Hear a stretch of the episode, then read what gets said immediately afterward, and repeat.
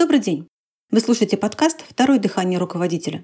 Это подкаст для владельцев бизнеса и руководителей, которые хотят получать больше результатов от своих сотрудников.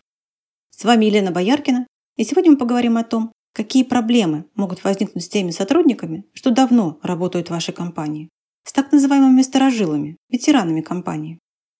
Хорошо это или плохо, когда сотрудники подолгу работают в компании? Конечно, все зависит от того, что это за сотрудник.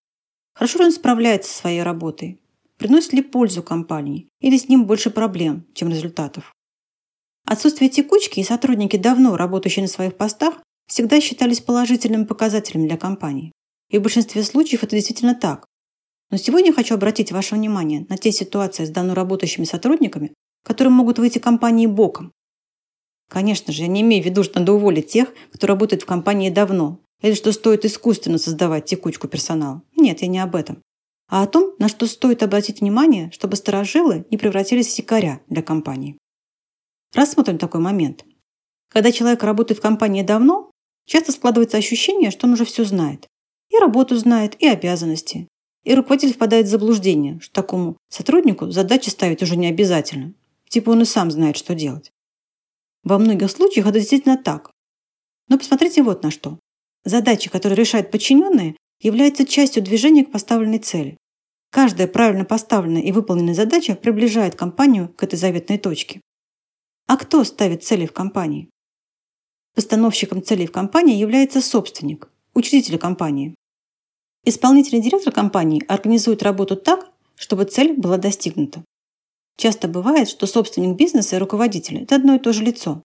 Но в любом случае формирует цель и прокладывает путь достижения цели неподчиненный, даже если он очень опытный и давно работает в компании.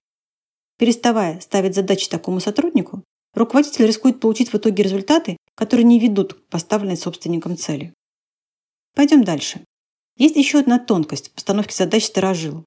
Проблема в том, что руководитель перестает ставить сложные задачи перед таким сотрудником, так сказать, задачи на вырост. Человек зависает в зоне комфорта, Одна из особенностей этой зоны – то, что не развивается, деградирует. Интерес к работе угасает. Она становится более рутинной. Сотрудник начинает скучать. Задача руководителя – поддерживать мотивацию сотрудника, поддерживать его желание работать. Для этого сотрудник должен расти. Не обязательно в карьере. В первую очередь я имею в виду профессиональный рост. Повышение квалификации, мастерства. Для тех, кто достиг очень высокого профессионального уровня, дальше возможен рост как наставника, мастера, который обучает других сотрудников компании. В одной из компаний, с которой я сотрудничала, самый опытный монтажник, отличающийся к тому же педантичностью и скрупулезностью, получил задачу описывать технологию монтажа. Он создал замечательный, очень простой и результативный курс для обучения монтажников внутри компании и впоследствии руководил обучающим центром в этой организации.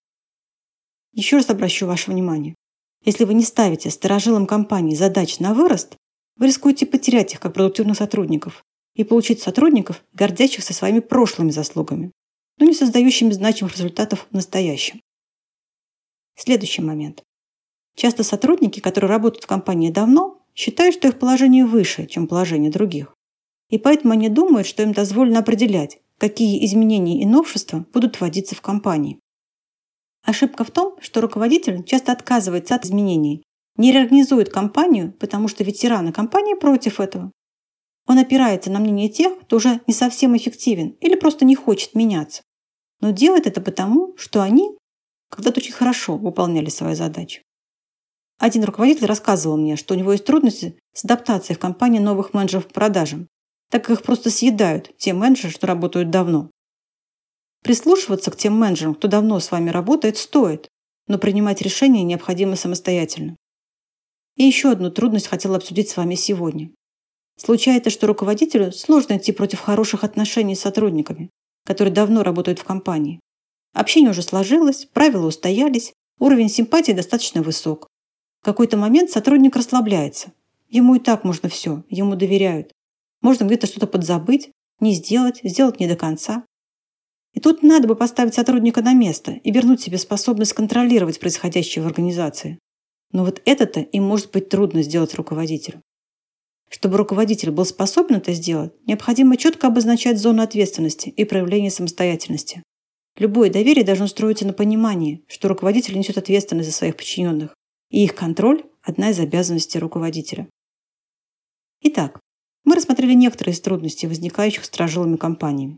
Если вы в своем опыте сталкивались еще с какими-то трудностями, напишите мне, и мы рассмотрим их в следующих выпусках.